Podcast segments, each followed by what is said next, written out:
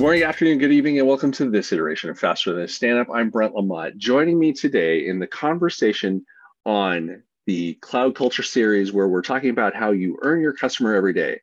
First, we have a friend of the pod, Mike Ward, out of the uh, well, we're just going to say Mike's an agile coach here at SAP. Mike, greetings, welcome. Thanks for being here. Uh, thanks for having me today. Of course. And of course, our good friend, Agnieszka Janik, who's a dev culture advocate here at SAP. Hello, Agnieszka. How are you? Hello, I'm great. Thank you. Part of this conversation is talking through how we have to earn our customer every day.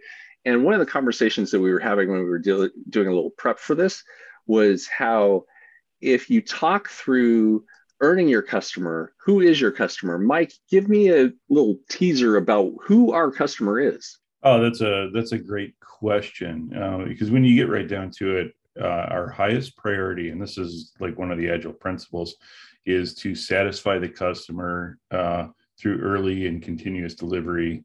Um, and when we talk about that, the word customer in its broadest term can be anything uh, or anyone that you are interacting with uh, and have to owe a deliverable to or uh, owe some sort of information to. So the customer is whoever really our clients are. In organizations, you know, we have end customers and end clients where the organization collectively works towards, you know, a particular customer or particular client. But inside the organization, we have uh, different customers. One department will owe a different department some information, et cetera. So it really could be anybody. And you have to be really aware of who your customer is in these situations. So, Agnieszka, you know, Mike brings up a great point in that where our customers are internal as much as they are external. Do you think that uh, because we are who we are as a company, you know, that we're a cloud-based company these days, that it's important to, re, you know, what piece of how we interact with whoever we interact with, why why do we care? Why should we care? Because at the end, whatever we are working on uh, should bring value to the customers, right? Um, so either that is an intern external customer, as Mike was saying, or if it's like an, an internal customer, just an example I brought up earlier when we were discussing is um, learning organization. If the learning organization is preparing um, learning journeys for our internal developers, then of course the, their customers are our internal developers. That means that they have to understand uh, what are their current needs and challenges that they are facing so that they can really um, create the learning journeys that are suited to their needs. And to me, this brings up an interesting point in that if you think about how software is these days, customers can vote with their feet, meaning if they don't like what they're getting, they can probably find something similar from somebody else. So it makes a lot of sense to make sure that you're delivering the, the value that we talk about because you want to keep your customers here, right? So one of the things that we have on the on our internal website when it comes to talking about earning your customer every day is the the tie between technology and process and people when it comes to earning your customer. Mike, walk me through what that says to you.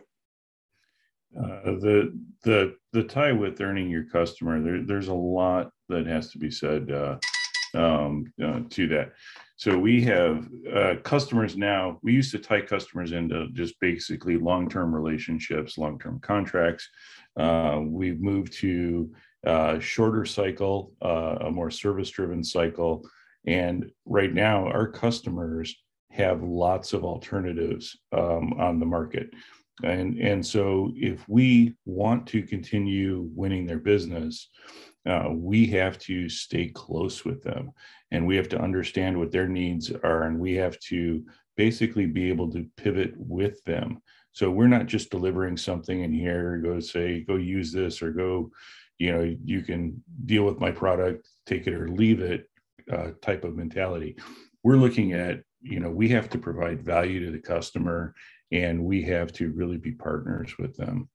Um, so getting as close to them as possible, um, listening to them, uh, understanding what their needs are uh, and in their pain points and really kind of partnering with them because they have alternatives and we want to be really um, uh, be part of that uh, that world with them and that journey with them. So, so Agnieszka, yeah. So go ahead, Agnieszka. Yeah, I just brought um, maybe I, I, would I can bring one example to that because it triggered uh, it remembered reminded me of a talk I heard about Microsoft journey to the cloud, and they were talking. One thing that they changed in the company was the customer obsession, and they had this zero distance approach. That means that every engineer in the team um, had to have a close relationship with the customer and regularly exchange with them, have um, discussions so that they can really understand what are their challenges, the pain points, and the needs as well. So I, I, I personally really like that approach. Wow. And, so, and that that comes with listening to the customer. Um, you know, and not only just just listening, but now you have to apply whatever processes you have. You have to apply whatever technologies you have. Um, you know, but getting I, I like that concept of getting closer with them you know internally it can be who's your next teammate you know that could be your customer you know and the shorter we make that chain the shorter um, we can do that active listening we can do that uh, participation where we're earning that trust every single day so i'll say that there's a pitfall in saying that you want to do what the customer needs right? Because the the pitfall is that you do everything that they always want. So they hand you a list of hey here are the 43 things i want you to get done in the next six months. So why would that be bad agnieszka? So i would like to turn it around and recommend always try to understand what their challenges are maybe also pain points and then try to come up with solution that is going to address that. Because the customer might not always know what is the right approach for them. And, and here we can bring up the example or the quote from from henry ford you know that um, if he would have done what his customers wanted he would have um, made or produced a faster horse. We know what happened um, instead so um, I would say rather try to understand the challenges and the pain points and come up with the ideas or come up with something that will revolutionize the world. The world. Well, and I, I think it's I think one thing that we also have to think about is for any group of people, you could have only one customer, but most people have multiple customers. And what customer A wants may not be what customer B wants.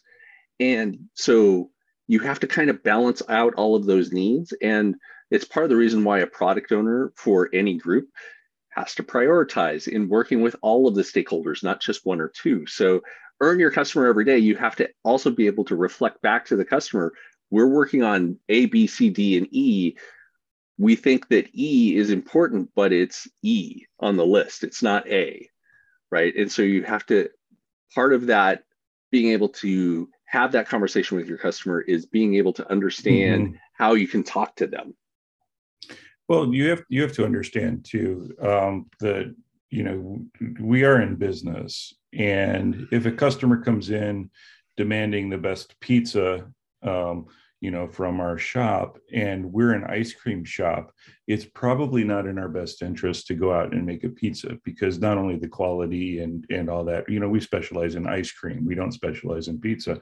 And and so we have to manage that, you know, internally and manage those expectations then with our customer and maybe we've partnered with other customers. Hey there's a pizza shop right down the street that you'll get the best pizza. And when you're done come here for dessert because we have the best ice cream. And we will you know we will work with you on getting you the best flavors and the best you know uh, do you want a cone? Do you want a sundae? Do you want anything else? And we're meeting you know that need. Um, but we have to also you know take care of ourselves internally. Well what so, i will say to that is that uh, if you have enough customers asking you for pizza as well, you might want to consider investing in a pizza company or you know actually just build mm-hmm. out pizza as a delivery system for yourselves that's how companies grow too is that they by listening to their customers their customers say hey we need more pizza cool maybe we should do that too. You're you're exact you're exactly right, and and you were saying you know sometimes uh, the customer um, asks for something that and they really want a different solution um, and and that's one of them. So you're absolutely right. If the market has switched to nobody likes ice cream anymore and you know everybody likes pizza if we're not in tune to that change we are not going to do well as a business. And we have to uh, adapt and move and, and you're absolutely right with that. You know so being in tune with the customer is really the most important part. And there's there's several ways we talked about listening a lot uh, but there's several ways you know we could do that. And we could even use different tools to do a deeper dive to kind of test our understanding. Are we listening um, you know to the customer? You know um, some of the things that could be used are you know empathy maps um, you know, gain a better understanding of their of the customer's needs. Uh, use some sort of design thinking with the uh, uh, the customers as well to help identify problems, especially before they really get hit with them, to help you know find those solutions. So there there are actual practices in mind to help build that. Um, so it's not only just a relationship, but you can go through it uh, a little bit more uh, methodically. So, just to add to that, yes, to add to that, I, I'm a huge fan of design thinking. And why I like it so much is because um, you spend quite some time, if not actually even the biggest part of the time, on exploring the problem space. Because sometimes what occurs to you as a problem is not really a problem. And you mm. end up building a solution for the problem that is not um, real problem. and that's why if you have the, you know, if you apply the design thinking, then you really spend a lot of time on understanding um, the concrete needs, but also pain points that the customers might have. And then uh, you work closely together on, you know, formulating the problem, uh, coming up with the hypothesis, hypothesis um, creating a prototype, and then testing it also with your customer. So it's at the end much cheaper because you know if it doesn't work if it at the end if it's not the solution that your customer if that would help your customer then you just throw away your prototype and you just lost um, some small amount of time rather than creating something and investing a lot of uh, time and money and effort into producing something that is going to be useless. So we're pretty much well yeah we're pretty much at time. So bef- before we leave this conversation i want to ask you each is there a thing you would say is the best tool in your toolkit to earning your customer every day? I'm going to start ladies first, Agnieszka. Uh, I would. Um, are you asking about a concrete tool or in general what to look at? Just in general, that's fine.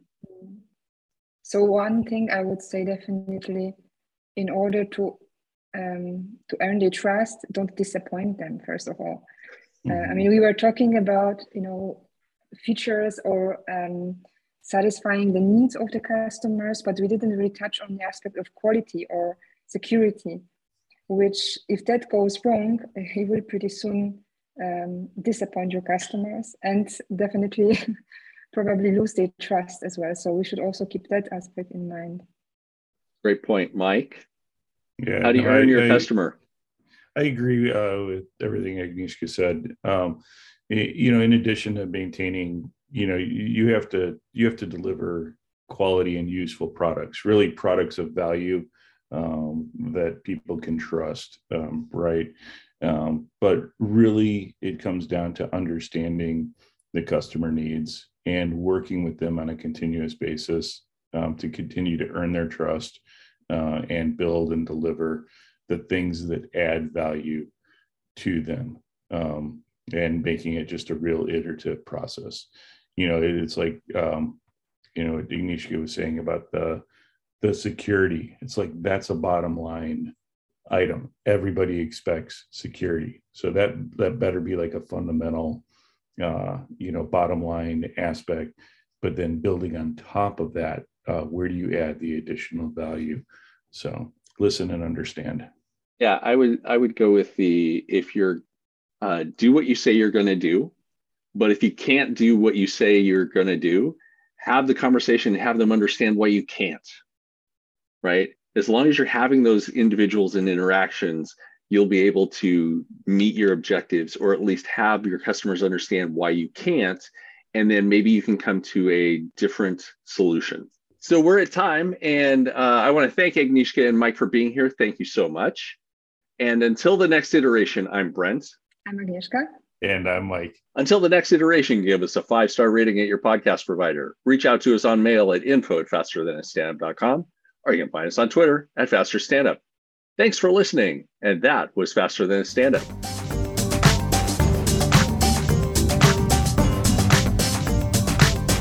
The opinions on this podcast are solely those of the participants and not of their employers.